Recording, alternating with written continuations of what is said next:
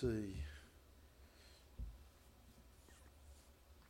All right, turn to 220, two, page 220 in your red book. Thankful for the love of God tonight. Thankful for the love of Jesus. Amen. Let's sing this.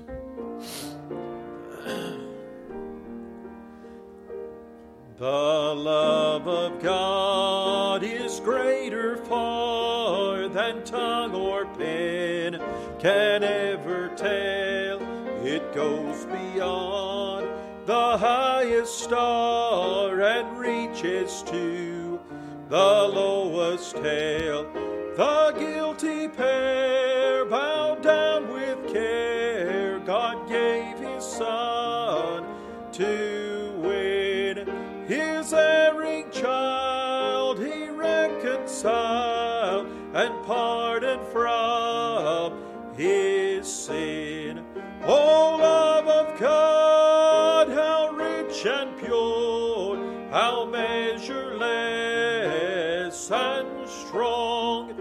it shall forevermore endure. The saints and angels' song. When hoary time shall pass away and earthly thrones and kingdoms fall, when men who hear refuse to pray on rocks and hills and mountains call, God's love so sure shall still endure, all measureless and strong, redeeming grace to Adam's race, the saints and angels' song.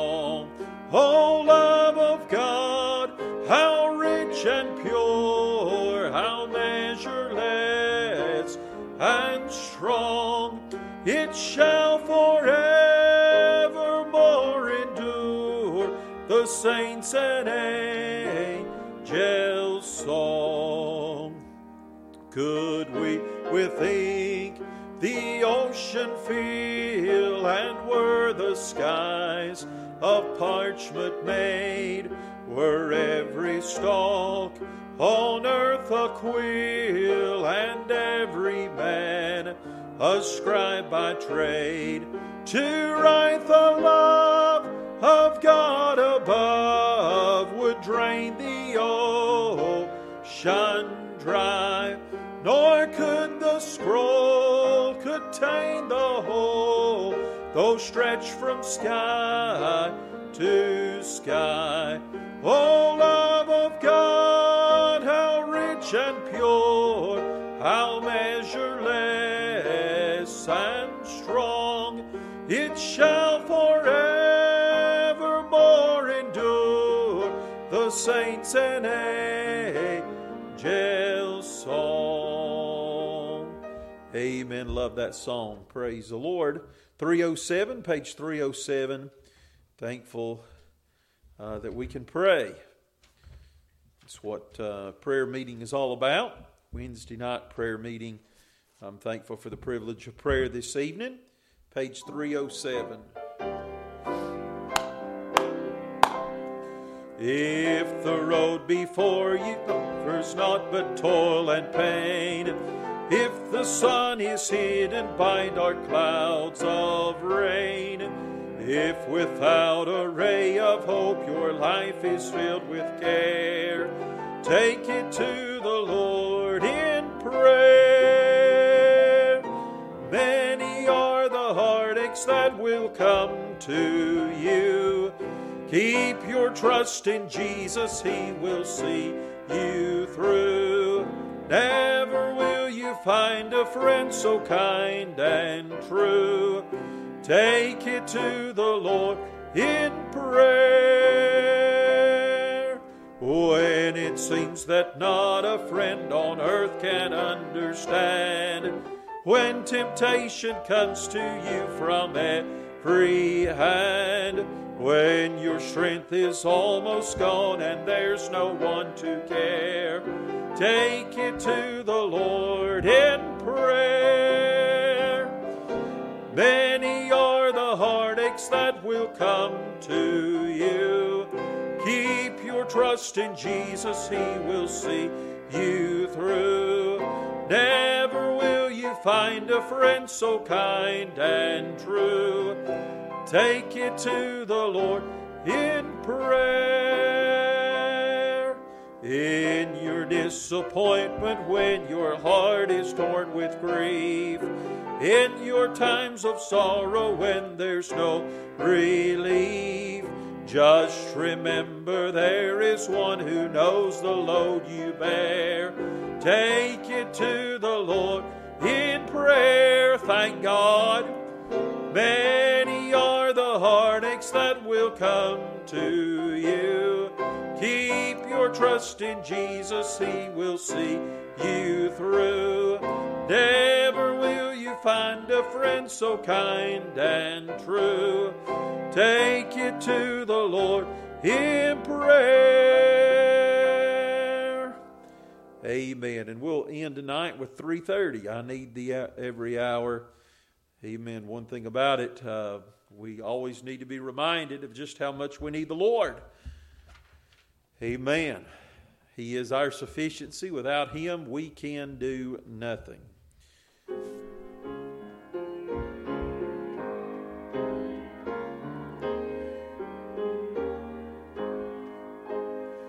I need thee every hour, most gracious Lord. No tender voice like thine can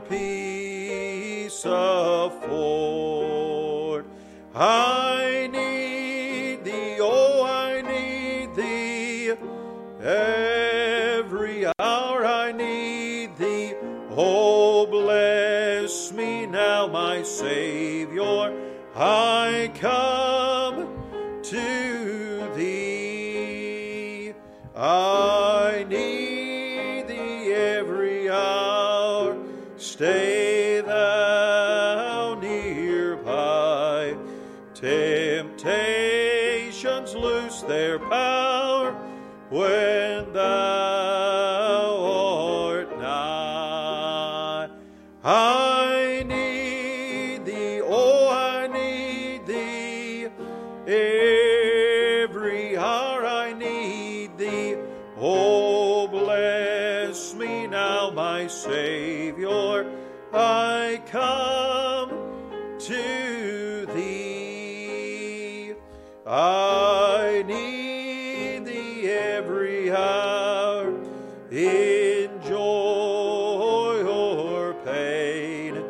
Come quickly and abide, or life is vain. I need thee, oh, I need thee. Every hour I need thee. Oh, bless me now, my Savior.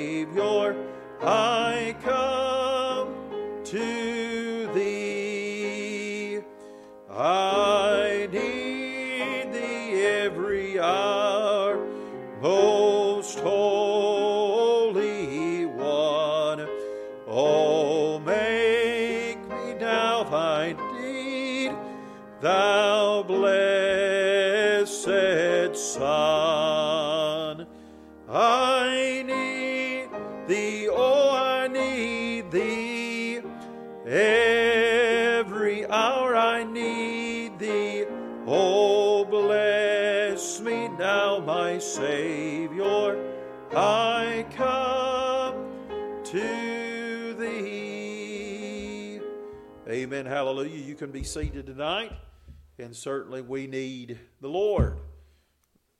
I need the Lord. My family needs the Lord. The church needs the Lord.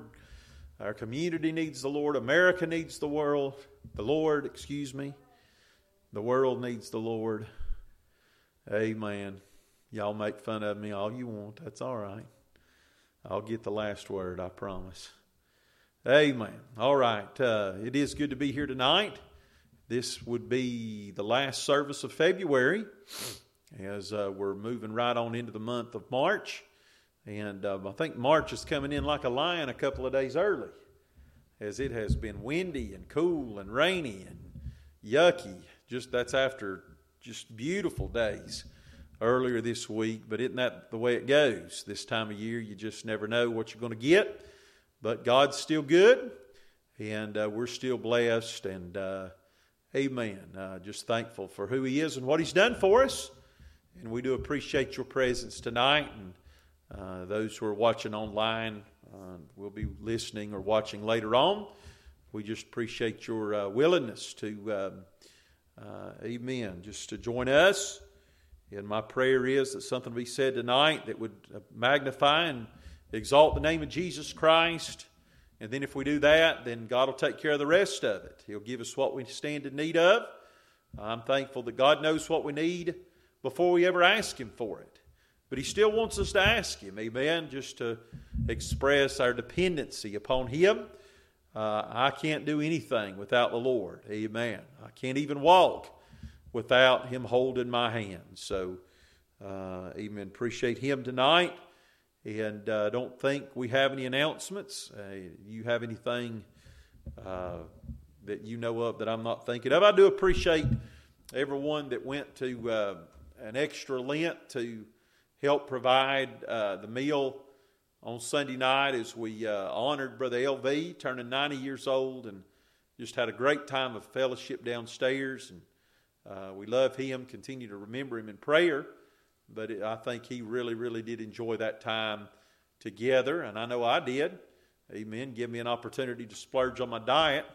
Uh, but uh, then I paid for it on Monday. Hallelujah. So Praise God. But um, uh, let's see, just by any, any other announcements that I'm thinking of tonight before we go any further in the service. Uh, let's especially remember uh, William and Beth as, uh, again, uh, the baby. Uh, they, they it got to come home, but since then it's been to, to Knoxville, to the Children's Hospital, a couple of different times uh, more precautionary than anything, but it's just not uh, it's not urinating as much as what they would uh, like for it to be doing so. And they did find out, run a test when she was in uh, in Knoxville. I believe it was yesterday or earlier this week that um, that she does have a UTI infection. So they wanted them to bring the baby back today uh, they just would feel more comfortable treating it there than they would anywhere else. So just remember them as, again, I don't think it's anything um, over alarming, so to speak, but uh, if you've ever been there with a newborn and something like that happens, you know it can certainly be an unsettling uh, experience. So remember William and Beth and, uh, amen, the entire family. And, uh, amen, just pray that, that uh, God will do what God does. Amen. he's a He's uh, able to, to heal us of our infirmities. And so let's remember this child in prayer. Continue to remember others who are sick. Uh, continue to remember LV's um, uh, niece Debbie. Remember her in prayer. Also, Jimmy Seaton, physical and spiritual. Continue to remember Jesse's mom and, and uh, grandfather, especially the grandfather, not just for physical but spiritual needs. Uh, continue to remember uh, Ellen's um, sister, Miss Elma Jean. And uh, again, just appreciate uh, all the prayers that's went up for her and how she continues to progress and improve, and seems to be doing so well.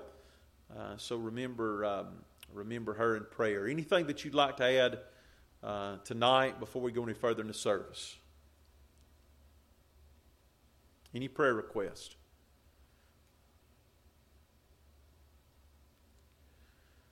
Remember, mom and dad, as Lord willing, they'll be traveling home tomorrow evening, and uh, I'm sure they're so excited. uh, amen. If for no other reason than to see me. Amen. But uh, they'll be traveling home tomorrow evening. Pray God will give them a, a safe journey, and I've missed them and look forward to see them, seeing them again. Amen. And uh, but just pray that God will keep them safe as they travel home. Uh, amen. Uncle Kenny, okay? Just continue to remember him in prayer. We love him dearly. And uh, I think sometimes maybe he feels like we don't appreciate him, but boy, we sure do. And just uh, having him sitting there on, uh, you know, uh, allowing him to preach, allowing me to preach to him, that's a great honor and a privilege, and I'm very thankful for it. Uh, any other prayer requests tonight? Let's continue to remember our church in prayer. Remember uh, our uh, other churches of like faith. Remember our nation. Pray for uh, the um, conflicts that are raging around the world. And let's just pray for the upcoming election. That's uh, certainly going to be a, a, crazy, volatile time here in our country during the next few months. And Lord, let's just pray that God would uh, continue to have His will and His way here at United Baptist Church. I do believe He has a purpose for us, and uh, we cannot uh, give in, throw in the towel, and quit uh, miss out on what He has in store, just like we said Sunday night. If we could just reach one more, it'd be worth it all, wouldn't it? Uh, so let's just continue to pursue Him with all of our hearts. Unspoken requests tonight by the uplifted hand. Amen. We need to remember our lost loved ones in prayer. Uh, pray for our missionaries on the field. Pray for our sick and shut in, those who are unable to attend, those who are out in the elements, uh, homeless and uh, uh, unable to find shelter, or whatever it is that they need. We'll go to the Lord in prayer, and you can pray there in your seats as I lead us tonight in a word of prayer. Father in heaven, we thank you so much for this privilege, God, that you give to us. Lord, just to assemble ourselves together on Wednesday night. And um, uh, Father, it may be cold and uh, wet and, and, just nasty outside, but Father, we're thankful for this uh, this shelter, this oasis. God, this place, this sanctuary that we could come and find rest and strength and, uh, Lord, encouragement for my brothers and sisters in Christ. Thank you for everyone that's made their way out tonight. Those who are unable to be here, uh, God, Father, uh, you know the reason. Lord, we just uh, uh, pray, oh God, tonight, Lord, that we would be mindful of your blessings and uh, God, in spite of it all, you've been good to us. And uh, Lord, just uh, help us to realize how blessed we are. Uh, Lord, even here at United Baptist Church, and all, in spite of all the frustrations and the hardships and the difficulties that we faced, God, you have been faithful. And Lord, um, God, we uh, just we don't realize, Father, just how quickly things can change, uh, whether it be from the worst to the better, for the better to worse, God. So, Lord, help us to be found faithful, Lord, not to be moved by uh, the situations and circumstances of life that we face. And, uh, Lord, uh, knowing, God, that we're not alone, but there's one that stands beside our side, Lord, and uh, his name is Jesus Christ. Lord, I pray, oh God, tonight that you'd bless the service. Bless everything that's said and done, the music, the testimonies, uh, the prayers that are prayed, the message that, that goes forth, that it might renown unto thy honor, glory, and praise. Uh, Lord Father, tonight I pray for those who are sick, those who are hurting. Uh, Lord, I pray, God, especially, Lord, for baby Cora tonight. Bless that child. And uh, Lord, bless William and Beth. And uh, Lord, bless the physicians and the doctors, God, who care for it. Give them wisdom and discernment to do their job as uh, you'd have them to do. Uh, Lord, I pray for um, God LV. Lord, I pray you'd bless him. Bless uh, God, Miss Debbie. Lord, bless her. Also, Father Jimmy Seaton, God. Lord, we pray that you just uh, bring him under the, the Lord, the, the heavy spirit of conviction, God. Help him to see his need, God. Turn, turn to you before it's too late. God bless him, oh God. Uh, Lord, we pray for Jesse's grandfather. Lord, uh, do the same for him. God, help him to see his need to turn to Christ before it's too late. Bless his mom in her uh, surgery recovery. Uh, Lord, I pray, God, tonight that you just bless others. God, bless mom and dad as they travel home.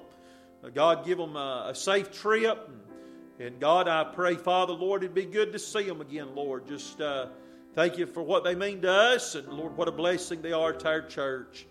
Uh, God, we could go on and on. Bless our nation. Uh, God bless, um, uh, Lord, um, Father, all of the conflicts that are going on overseas. Lord, have your will in your way. Uh, Lord, uh, Father, we're thankful, God, that uh, in spite of the, the chaotic nature of this world, Father, Lord, it's not out of your hands. Father, it's not caught you by surprise. You're very much still in control, Lord. And uh, God, uh, you're going to uh, work it all together that you might receive honor, glory, and praise for everything that transpires. And God, we commit our service to Thee, and we thank you, Lord, for the privilege of prayer. Uh, Lord, uh, we're thankful that we don't serve a dead God, but Lord, a risen, risen Savior. Lord, you know what we need, Father, tonight. So, Lord, I'm thankful for the confidence that we have, knowing that you will answer our prayers and our petitions, Lord. In Jesus' name we pray. All God's people said, Amen. Uh, Holly, could you bring me some water tonight, if you don't mind? Anybody have anything this evening before we uh, share the Word of God? Anything on your heart?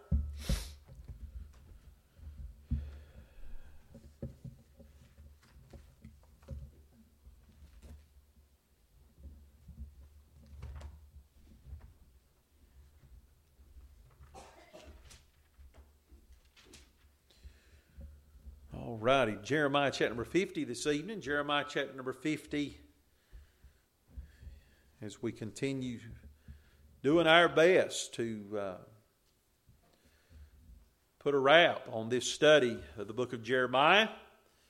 And um, I'm doing my best to get through it as quickly as I uh, possibly can, but I don't want to shortchange the Lord, especially His Word. So um, you just bear with me, and we'll we'll move as quickly as He'll allow us to. Jeremiah chapter number 50 this evening. If you found your place, say amen. All right. Let's begin reading this evening. Um,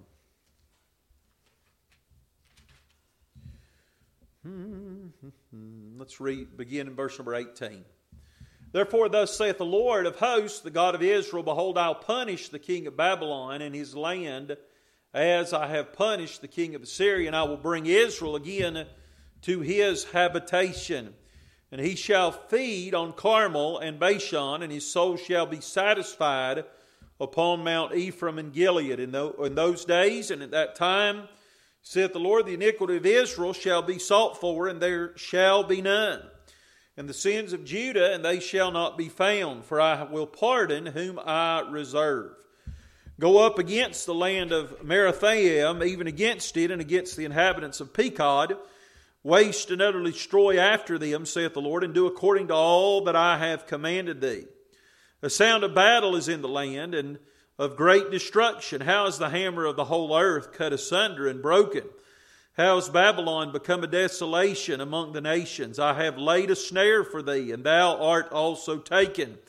O Babylon, and thou wast not aware, thou art found, and also caught, because thou hast striven against the Lord. The Lord hath opened his armory, and hath brought forth the weapons of his indignation. For this is the work of the Lord God of hosts in the land of the Chaldeans, come against her from uh, the utmost border Open her storehouses and cast her up as heaps and destroy her utterly. Let nothing of her be left. Slay of her bullocks, let them go down to the slaughter. Woe unto them, for their day is come, the time of their visitation. The voice of them that flee and escape out of the land of Babylon to declare in Zion the vengeance of the Lord our God, the vengeance of his temple. Call together the archers against Babylon and all Ye that bend the bow, camp against it round about, let none thereof escape. Recompense her according to her work, according to all that she hath done. Do unto her, for she hath been proud against the Lord, against the Holy One of Israel. Therefore shall her young men fall uh, in the streets, and all her men of war shall be cut off in that day, saith the Lord. Behold, I am against thee, O thou most proud, saith the Lord God of hosts, for thy day is come the time that I will visit thee, and the most proud shall stumble and fall, and none shall raise him up, and I will kindle a fire in his cities, and it shall devour all round about him. Thus saith the Lord of hosts, the children of Israel and the children of Judah were oppressed together, and all that took them captive held them fast. Uh, they refuse to let them go. Their Redeemer is strong.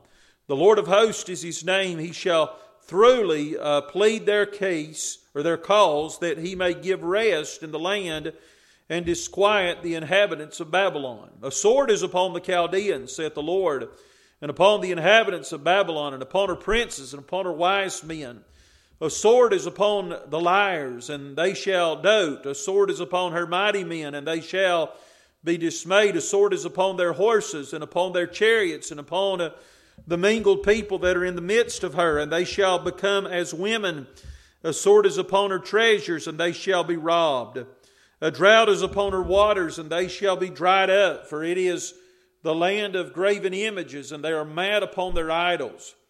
Therefore, the wild beast of the desert with the wild beast of the island shall dwell there, and the owls shall dwell therein, and it shall be no more inhabited forever, neither shall it be dwelt in from generation to generation. As God overthrew Sodom and Gomorrah and the neighbor cities, thereof, saith the Lord, so shall no man abide there, neither shall any son of man dwell therein. Behold, a people shall come from the north, and a great nation, and many kings shall be raised up from the coast of the earth. They shall uh, hold the bow and the lance. They are cruel and will not show mercy. Their voice shall roar like the sea, and they shall ride upon horses. Every one put in array like a man to the battle against thee, O daughter of Babylon. The king of Babylon hath heard the report of them, and his hands waxed feeble. Anguish took hold of him, and pangs as of a woman in travail. Behold, he shall come up like a lion from the swelling of Jordan into the habitation of the strong, but I will make them suddenly run away from her. And who is a chosen man that I may appoint over her? For who is like me, and who will appoint me uh, the the time, and who is that shepherd that will stand before me? Therefore, hear ye the counsel of the Lord that he hath taken against Babylon and his purposes that he hath purposed against the land of the Chaldeans. Surely the least of the flock shall draw them out. Surely he shall make their habitation desolate with them. At the noise of the taking of Babylon, the earth is moved, and the cry is heard among, the nation. Father in heaven, we love you tonight. Thank you for this privilege we have to uh, read your word, and I pray that your blessings would be upon it. And Lord, as we do our best tonight to expound on these uh, passages, Lord, these truths and these principles, Lord, that lie therein, Lord, I pray, Father, that you would just uh, illuminate our minds, and Lord, give us, Lord, the wisdom to declare the truth uh, that you uh, have especially prepared for us here this evening. Uh, God, I pray, God, that you'd remove every hindrance and every distraction, Lord, that might uh, cause our minds to wander. I pray that you forgive us for any sin or iniquity that may abound in our hearts that would keep us, Lord, from declaring uh, faithfully the truth that's been given to us. And Lord, I pray tonight that you'd help us to preach it under the anointing uh, uh, and the, uh, the unction of the Holy Spirit of God that we would not depend upon the arm of the flesh, uh, Lord. But uh, Father, I pray that you we just uh, trust your word to do for us what you've promised. Uh, that it is more than capable of doing. Honor your word tonight. Exalt your Son by way of humble servant. Uh, work in our hearts, Lord. Move in our midst.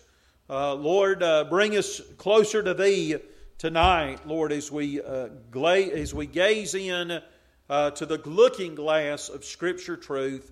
Uh, we ask these things in Jesus' name and for His sake. All God's people said, Amen. All right. Um, again, Jeremiah chapter 50 is God uh, uses Jeremiah to, um, to introduce judgment that's uh, eventually and ultimately going to fall upon Babylon. Again, the last several chapters we've studied have uh, you know, uh, have just been uh, a list of various judgments that were going to fall upon various nations, not just Israel and Judah, but we've considered lands such as Egypt and uh, Philistia, Gaza, uh, Ammon, and, and Moab, and, and Edom, and Elam, and we could go on and on. uh, uh, you know, Syria, Damascus, all of these nations that were guilty of rebelling against and abandoning the Lord their God. And now we come to Babylon. Of course, Babylon at that point in time was the supreme empire that uh, dominated and over um, the ancient world. Nebuchadnezzar, one of the great, um, one of the great rulers in all of history. Uh, his kingdom was grand. He had he was known for uh, the Hanging Gardens of Babylon, which uh, scholars uh, believe to be one of the ancient wonders of the world. Nebuchadnezzar was a great man. Of course, uh, uh, you know his story is not limited to the book of Jeremiah, but also Daniel. certainly um, was familiar with Babylon and Nebuchadnezzar. He was among those carried off into captivity. Ezekiel is another one of the prophets, prophets a contemporary of Daniel, uh, who wrote his prophecy as he was being exiled out of Judah on his way to Babylon. Uh, and, you know, again, we talked about the similarity to, uh, you know, again, uh, the connection, if you will, between Babylon, the Babylon of Nebuchadnezzar, to the Tower of Babel uh, that was constructed by Nimrod, and I'm going to go through all of that again.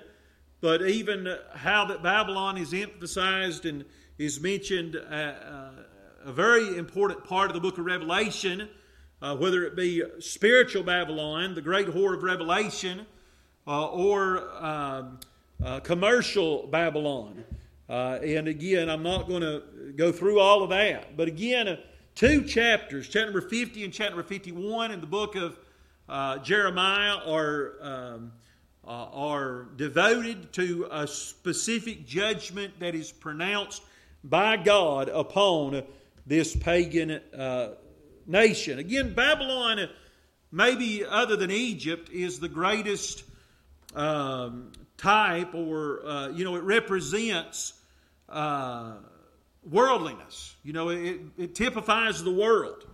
And uh, of course, we know that the Bible speaks negatively about the world, not geographically, but, uh, amen, the world system that Satan has dominion over. God has allowed the devil to have a level of, of authority and over the world system.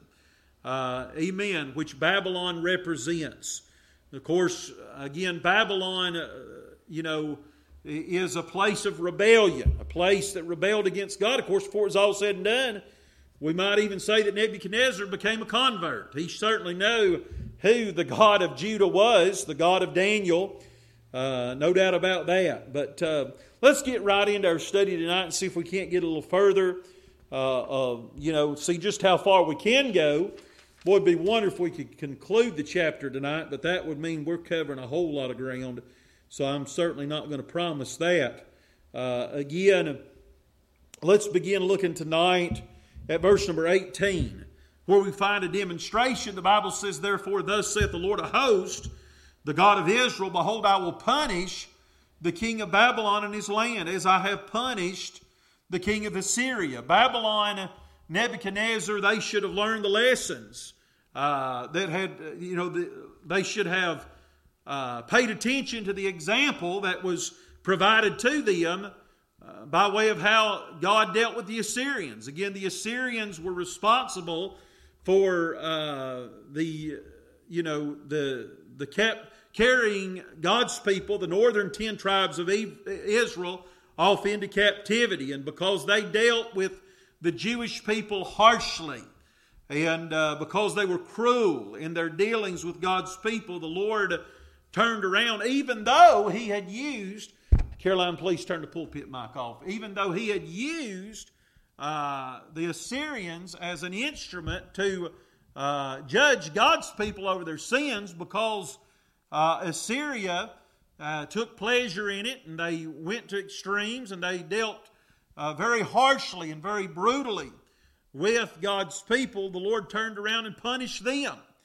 And uh, certainly Nebuchadnezzar and, and, and uh, Babylon should have learned that lesson, but they didn't. And, and uh, friend, once again, I mentioned it last week, and that is that we need to learn from the examples of Scripture. Uh, again, uh, not just the good lessons that are provided to us, but the negative lessons as well. It's not just uh, what we should do, but what we shouldn't do. And we can learn from that, certainly. Uh, Nebuchadnezzar didn't learn the lesson, Babylon didn't learn the lesson, and as a result, they ended up experiencing the same kind of, of judgment that fell upon Assyria. Of course, Nebuchadnezzar and the Babylons conquered Assyria. They were the ones that God used as an instrument to punish Assyria, and now they were going to experience the same kind of wrath and punishment at the hands of Cyrus, uh, Artaxerxes, and the uh, Persians.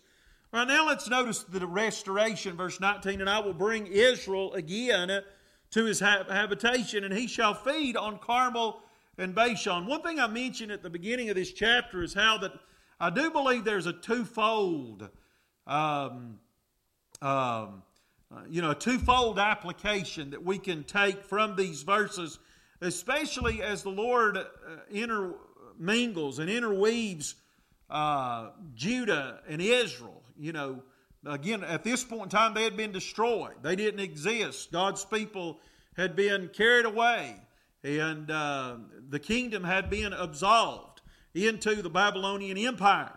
Uh, that being said, uh, God wasn't finished with His people, and isn't it amazing that that that uh, regard, regardless of what portion of Scripture you're studying, uh, Amen, you'll always find uh, at least an imprint of the Lord's dealings with the Jews. Amen. God's not finished with Israel, friend. If you want to if you want to see just exactly where we're at on God's prophetic calendar, all you have to do is look at the Jewish people.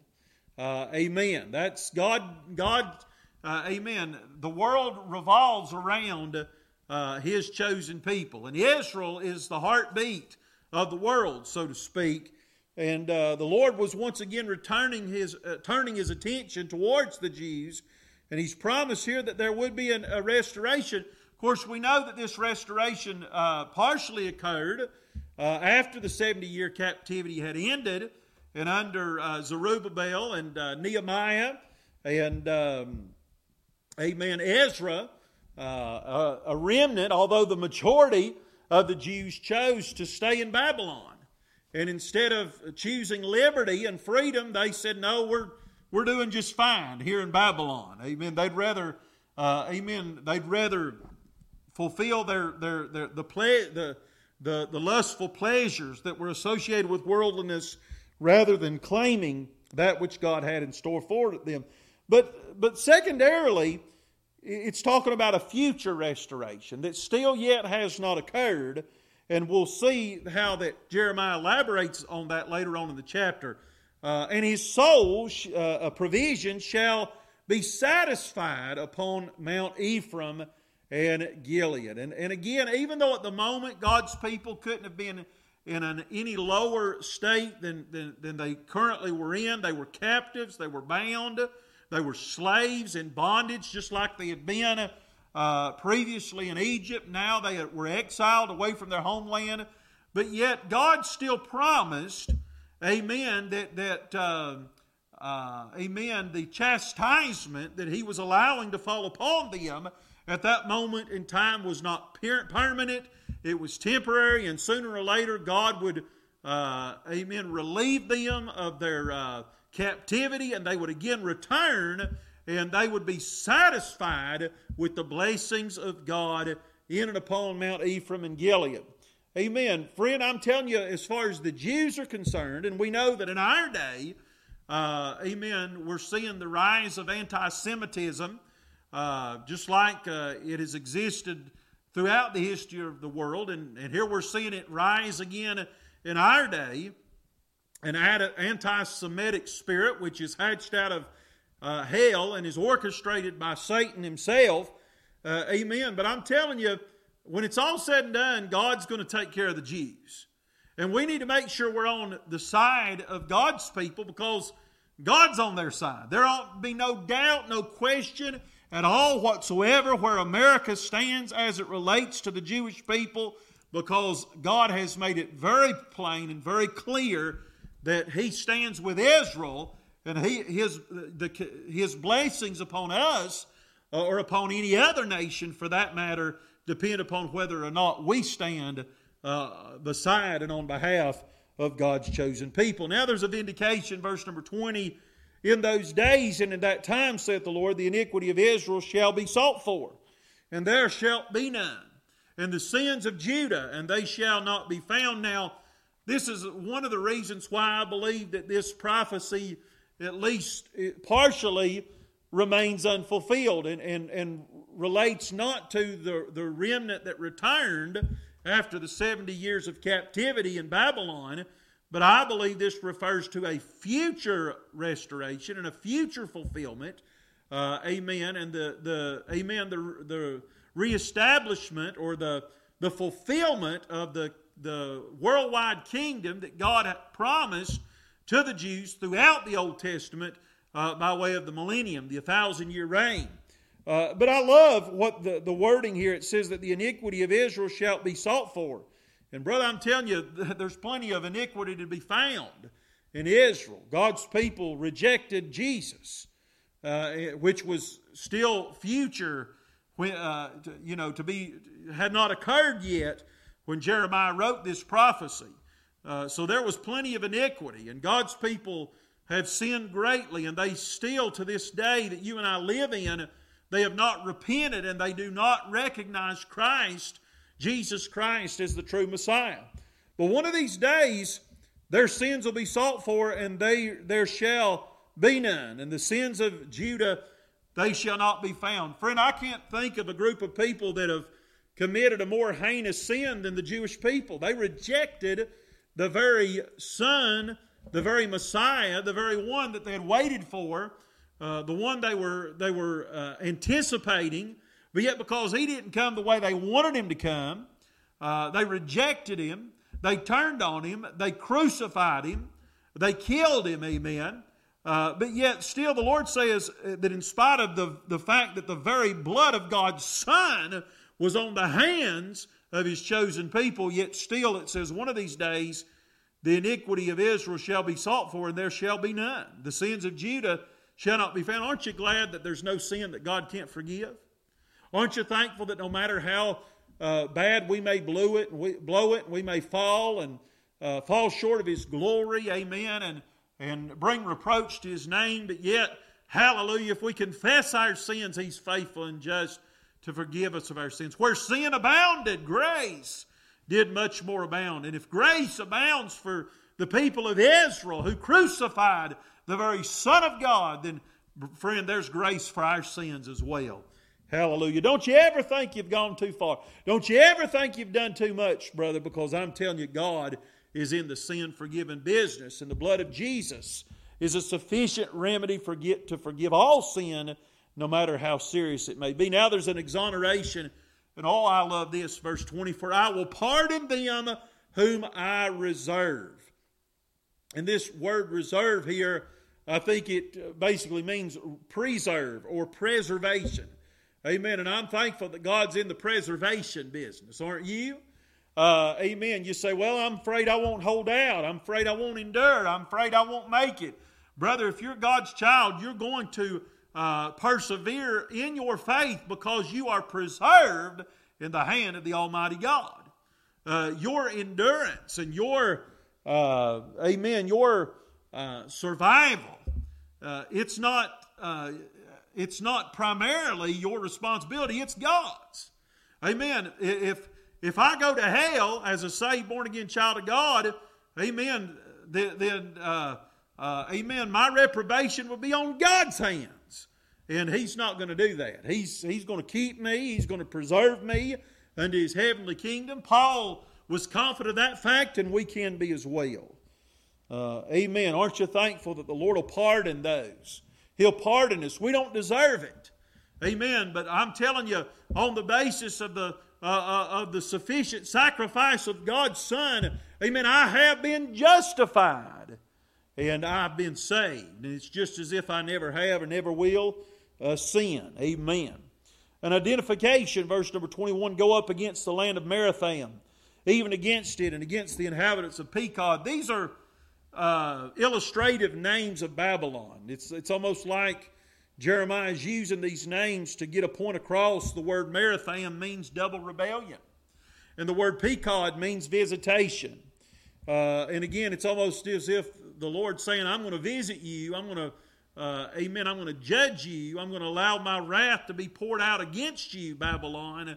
Uh, amen, because you have not just rebelled, but you have rebelled greatly. Again, Babylon, the Tower of Babel uh, of Nimrod, was a symbol of rebellion, uh, a, a, symbol of resistance, uh, a, a, a, symbol of one who, who had the audacity, the audacity to, um, to try to stand against and buck up against God. And God judged uh, Nimrod, and ju- God judged those who orchestrated the building of the Tower of Babel for their sin. And uh, God judged Babylon, and jo- God judged Nebuchadnezzar. Why? Because, uh, amen, they, uh, the city of Babylon itself represented a, a place of rebellion against the greatness and the might of God. Now there's an annihilation, verse 21 and 22. Waste and utterly destroy them uh, saith the Lord, and do according to all that I have commanded thee. A sound of battle is in the land and of great destruction. You know, it was going to be so bad. The destruction was going to be so complete and so uh, definite that, uh, amen, they would be utterly destroyed. There would be nothing left of this great city.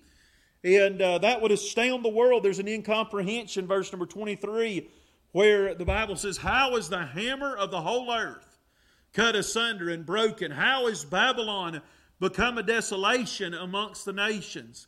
Uh, amen. The other people, the other kingdoms of the world looked at looked up at Babylon as if it were invincible.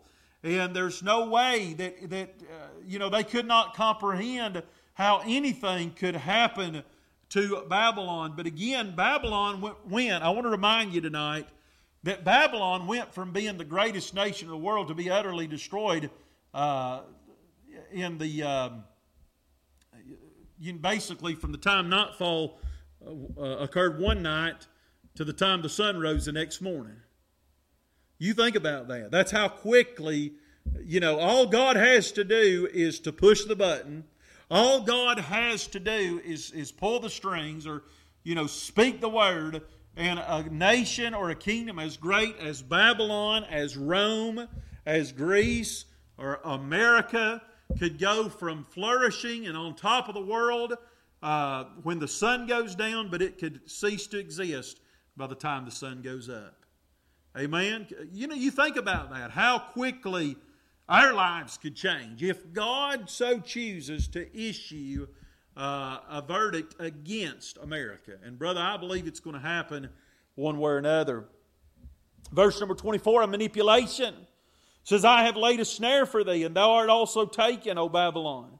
And thou wast not aware, thou art found and also called. In other words, you know, uh, and, and we studied this. We talked about the snare that God laid for Babylon and how that they were not they thought they had protected themselves and they thought that their walls would keep their borders their boundaries would keep them safe but yet the persians all they had to do was stop the, the, the euphrates river up that ran up and under the, the walls of the city and uh, by stopping it by damming up the river you know that created just a, a, a wide open entrance and under the walls of the city uh, amen and you know, who gave the Persians the knowledge and the wisdom to orchestrate such a plan? Nobody else besides God Himself. What if God chose to allow uh, the Russians or the Chinese to de- devise uh, a secret plan to destroy America? You know, again, we, we have all of our uh, espionage and our networks to, to, uh, to, to try to uh, keep track on, on what our enemies are up to and what, what, what they do, their tactics, but could it be that God would provide them with the, the perfect plan that we're not aware of and, and that, we, that we're oblivious to it until uh, the plan is executed, just like Pearl Harbor. Uh, amen, uh, we were oblivious. Now, there are those who said that at least the, the British, uh, Churchill, Winston Churchill may very well have known ahead of time that Japan was going to attack, and some even believe Roosevelt did. Uh, most say, but, but I'm just telling you, if America is attacked, it, it, it, it uh, you know, it's kind of almost humorous to see how that nowadays people almost announce ahead of time their, their, the strategies of war. You know, Ukraine's already talking about a counteroffensive. It's coming. We're going to launch it. I mean, if you were going to, why would you announce it to the world so that your enemy could prepare for it? Do you think that if, if China attacks America, that we're going to know what's going to happen ahead of time? No, they're going to do it secretively uh, because, again, one of the most important, important uh, aspects of victory is the element of surprise. And could it be that a plan's already in motion? Uh, amen. Our enemies may, you know, it wouldn't be surprised, it wouldn't surprise me if our own leaders know about it. And, and they may be involved in it. Uh, because you know as well as I do that the world uh, as a whole, the globalist agenda views America as, uh, as being a thorn in its side to its agenda. Amen. So why wouldn't the liberals and the leftists be involved? I mean, they're, they're already in bed with the Chinese uh, as it is. So, uh, you know, would it be uh, would it would it be outlandish for us to consider the fact that, own, that our own government might have a hand in our own in, in our nation's downfall? My my, something to think about anyway, isn't it? Why has the Lord done this? Well, verse twenty four, a, com- a competition because thou hast striven against the Lord.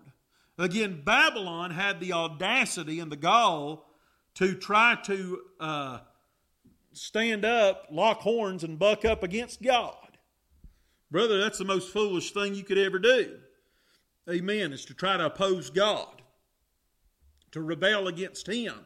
Romans 9 19, thou wilt say then unto me, Why doth ye yet find fault? For who hath resisted his will? Well, there's plenty that's tried it, but none of them have lived to tell about it uh, or, at least come out on the better end of it. Jonah tried. Uh, it didn't work out too well for him, did it?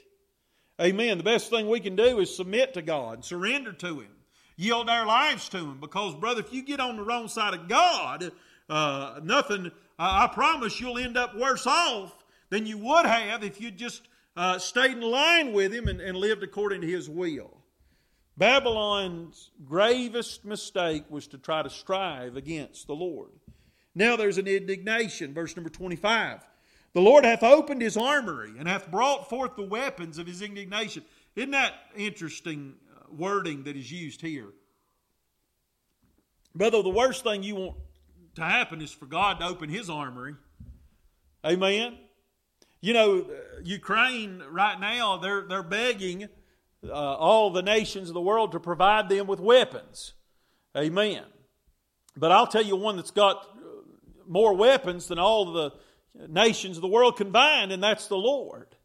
And brother, if God chooses, I mean, we want to brag and boast in, in our technology and our weapons and, uh, amen, all of these things that we have. We're supposedly the most technologically advanced nation that has ever existed in the history of the world. But brother, we don't compare. Nothing we have compares to the armament of God. God's got plenty of uh, ammunition and weaponry available at his uh, disposal to bring any kingdom or any nation down, and that includes the great old U.S. of A. He opened his armory and he brought forth the weapons of his indignation. Brother, if God chooses to do that against us, we are doomed. Amen. Production, verse 25 For this is the work of the Lord God of hosts in the land of the Chaldeans. You know, when God chooses, uh, when God decides that He's had enough, and when He says enough is enough, and you know we're afraid of whoever ha- has their hand on the the nuclear button, right? Well, you better be afraid of the one who has his hand on a button that's greater than all the nukes uh, of the Soviets and, and the Americans combined. Amen. And if God chooses to pour out uh, the fury of His wrath upon a, a nation there won't be any doubt that he had a hand in it. God knows how to. Did he not make a believer out of Nebuchadnezzar when it was all said and done? Now, again, whether or not Nebuchadnezzar got saved or whether or not he was a true convert, we don't know. But one thing was a, one thing about it, he acknowledged the reality of the God of Daniel. Shadrach, the, hey, the fiery furnace made a believer out of Nebuchadnezzar. Uh, uh, amen. The lion's den, delivering Daniel from the lion's den. Uh, how about uh, when God threw Nebuchadnezzar out to pasture and he eat as a as a wild beast in the field and his nails grew out and uh, he just went crazy. Listen, God God knows how to make a believer out of. And, and one thing about it, in hell there won't be any atheists, right? And, and um, you know what a tragedy it is that during the good times we don't want to even acknowledge the, the existence of God, but during the bad times, everybody wants to put the religious coat on. Just like uh, September 11th, even our own politicians were out there singing God Bless America. And they'll do it again. You know, uh, we talk about our church, you know, uh, you know, we, we need more folk. Well, yes, we do, but hey, you let things turn just a little bit, and you'll hey, they'll fill this church up to where they'll be standing outside wanting to get in. That's another reason for us to keep the doors open, amen, because, hey, listen, we could be here with an empty house one week and uh, the bottom falls out of this thing, and before you know it, the church house is full and people's uh, wanting to hear somebody explain to them what's going on. And wouldn't that be an opportunity to preach the word? Uh, that's right.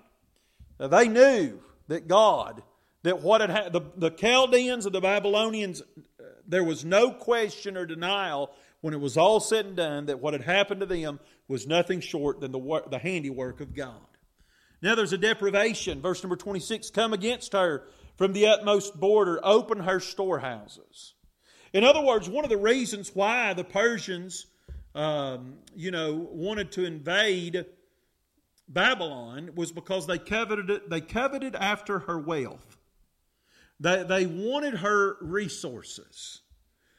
Um, why do you think, again, uh, you know, our own people or our own leaders are too foolish to, to understand, or maybe, again, that's part of the plan to bring us down, is to open our borders and let our enemies just walk in. The Trojan horse effect, amen, not destroy us from outside, but get on the inside, right? But why do you think that our enemies, uh, want to be here and want to overthrow us as much as they do because they want what we have. They want our blessings. You know, the reason that America is as wealthy of a nation as she is, the reason that America has all the modern day conveniences that she has, the reason America is the most technologically advanced um, uh, culture that has ever existed in the history of the world is because God has blessed her. God has poured out His blessings upon our land more so than He has any other land that has ever existed. And you know what? Other people want it. Wouldn't that be sad for the Muslims and the Chinese and the Arabs and the Russians to end up enjoying and, and, and, and enjoying the spoils of the blessings that God ordained not for them but for us. Amen. Isn't that what happened to Babylon? I mean, they were wealthy. Nebuchadnezzar was known for his wealth and his riches, and that is what it drew uh, the Persians. That what, that's what attracted Cyrus and Artaxerxes to want to overthrow the kingdom of Babylon is because they wanted the wealth and the resources that belonged to her. And brother, we got kingdom, we got evil people, evil leaders all across this world. Amen. They're salivating just to get their hands on the wealth, the resources, and the riches that abide within the borders of our nation. Amen. Eradication, verse 26 cast her up as heaps and destroy her utterly. Let nothing be left of her. Boy, that's hard to fathom. One of the greatest empires that ever existed. Amen. Remember, Nebuchadnezzar, the, the kingdom of, of Babylon, was made out of, it was the golden head of the great statue. In other words, it was viewed to be one of, if not the greatest empires that ever existed. The Lord said, When I get through you, uh, with you, there won't be nothing left of you. I mean, total, uh, amen. Uh, destroy her utterly. Man, could you imagine? Could you imagine? I mean, America currently is the biggest footprint, has the biggest footprint of any nation in the world. In fact, I'd say America has the biggest footprint of any nation that's ever existed in the history of the world. But as you study prophecy, the book of Revelation, where do you find America? Do you find her to exist? No, you don't. I mean, could it be that when God gets through with us, that, that, that, we're, that, we're, that we're, we're, pulverized, ground to dust and powder, and there's absolutely nothing left of what at one time was the greatest nation. You know, right now, America's known for uh, her prosperity, her success, her heritage. But could it be that the greatness of America's destruction will cause people to totally forget about all the good that happened to her and all the good things that she brought in into this world? Very possible. There's a cultivation, slay, verse 27, all her bullocks, let them go down to the slaughter. All of her livestock stock would be uh, slaughtered and, and uh, enjoyed by her enemies. A vindication, verse 27, Woe unto them, for their day is come, the time of their visitation. Amen. Uh, and, and, Babylon, just like Egypt, just like Gaza, just like Moab, just like Ammon, just like Edom, just like Elam, all of these uh, just like Judah and Israel, they had a time, they had an appointment, a day of reckoning, a payday with God. And brother, if God, that's one appointment you're not going to cancel. You can't post it. There's some appointments I like to put off and cancel. I don't like going to the dentist. I'll put it off as long as I have to. Brother, you can't cancel an appointment with God. If God says, "Hey, listen, it's it's it's pay it's uh, amen, it's pay up, it's time to pay up." For the sins you've committed against my name. Amen. It, it, I'm sick and tired. You've killed one too many babies. I, am sick of you uh, taking for granted all the good things I've done for you, all the blessings. Amen. You've uh, come up with all, you've deviated from the truths of my word that caused you to prosper, and you've created all of these vain imaginations, these doctrines of devils. A- amen. Uh, eh, you know, transgenderism and homosexuality, all of these things that, that caused me to destroy uh, nations that existed before you. And uh, time's up, payday's here. And, brother, that's one appointment that's going to be very unpleasant. But I believe that, that just as sure as I'm standing here, it exists on God's calendar a day of reckoning Vengeance is mine, saith the Lord, I will repay. Fear It's a fearful thing for not just any person, but for any nation to fall into the hands of the living God. Right? A declaration, and we're not going to get uh, through it all, so don't, don't get nervous on me. I'm going to quit here in just a few minutes. The declaration, verse 28 the voice of them that flee and escape out of the land of Babylon to declare in Zion the vengeance of the Lord our God, the vengeance of his temple. Now, this could, probably does, refer to the remnant. That, uh, again, when Babylon was destroyed, uh, the Jews, whether it be of Israel or whether it be uh, of Judah that had been carried off first to Assyria and then to Babylon, they had been they were then assimilated into the Persian Empire and under Cyrus and Artaxerxes. And then God raised Nehemiah to allow a remnant. Uh, again, uh, and that journey back home, that return home was threefold first and under Zerubbabel, then Nehemiah, and finally Ezra. And uh, the testimony of the remnant was uh, the fact that uh, as they returned to Zion, was that the vengeance of the Lord our God the vengeance of his temple upon Nebuchadnezzar and upon Babylon.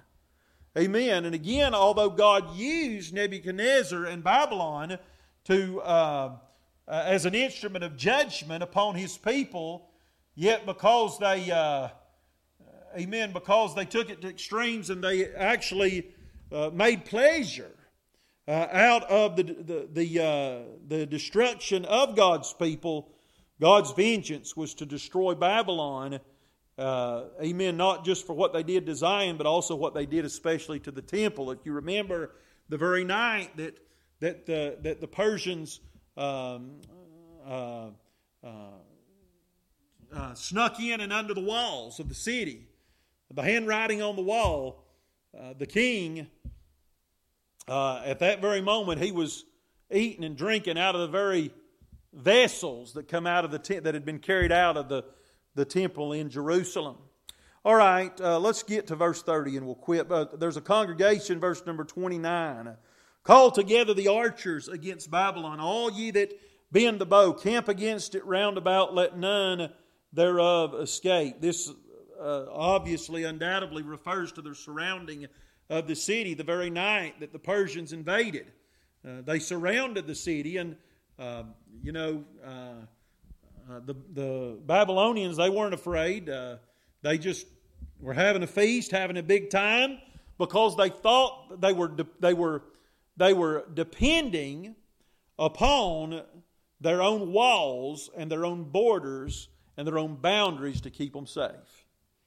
Uh, but it, uh, there was a siege against the city, and uh, they thought they're okay, but when it was all said and done, the city was destroyed. Verse number 29 a compensation.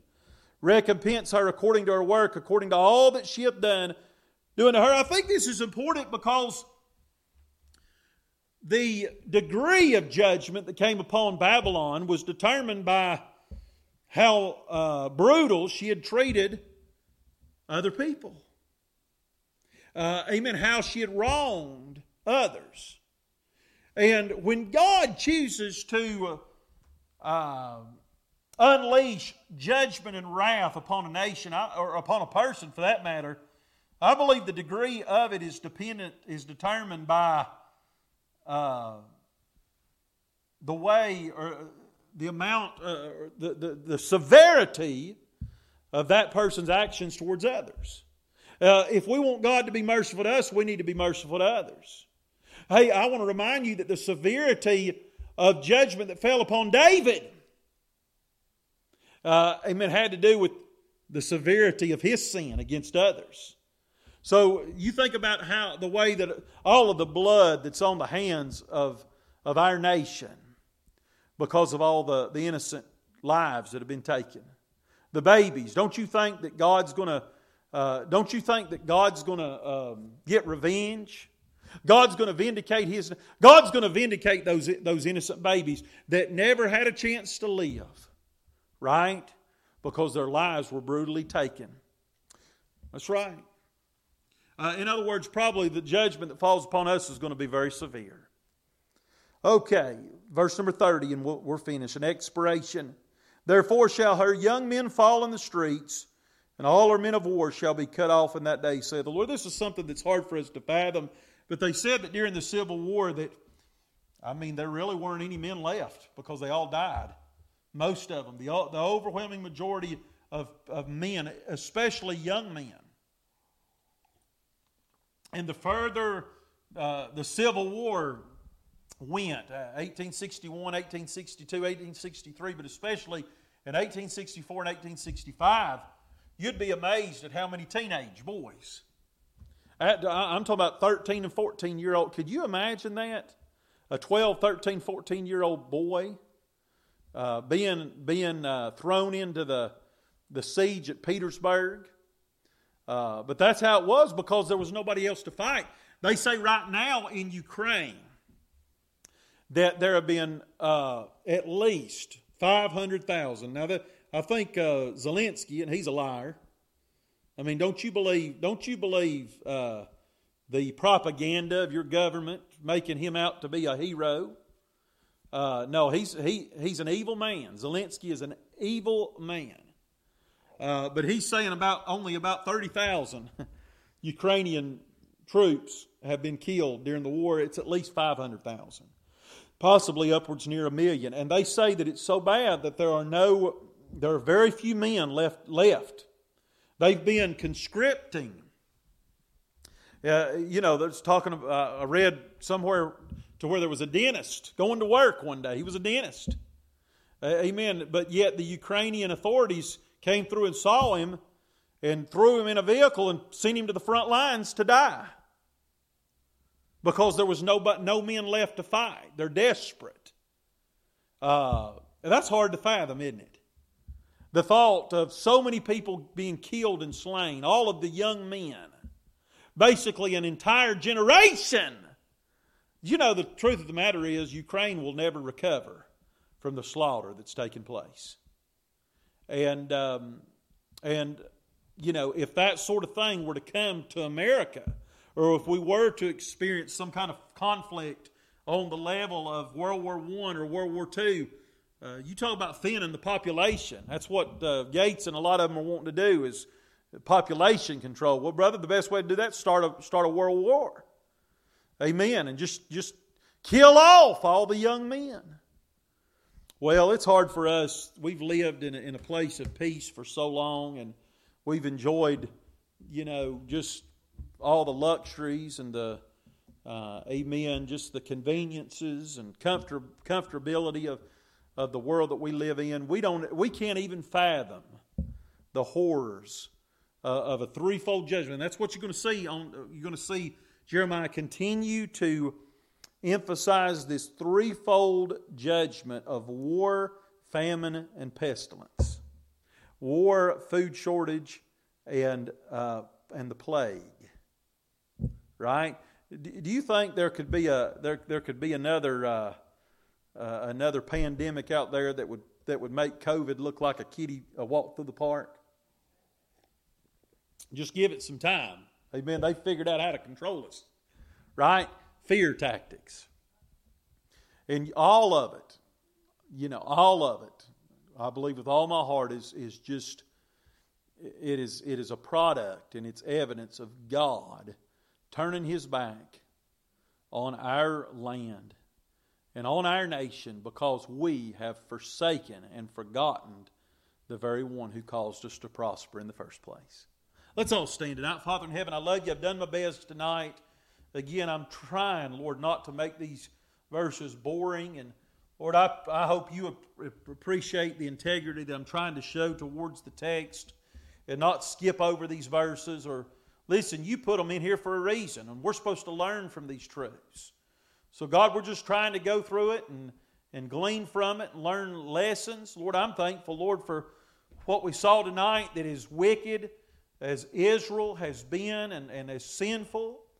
You know, again, they've got the blood of, of God's Son on their hands, but one of these days you're going to view them just as if they've never sinned. God, if there's hope for the Jews, there's hope for us.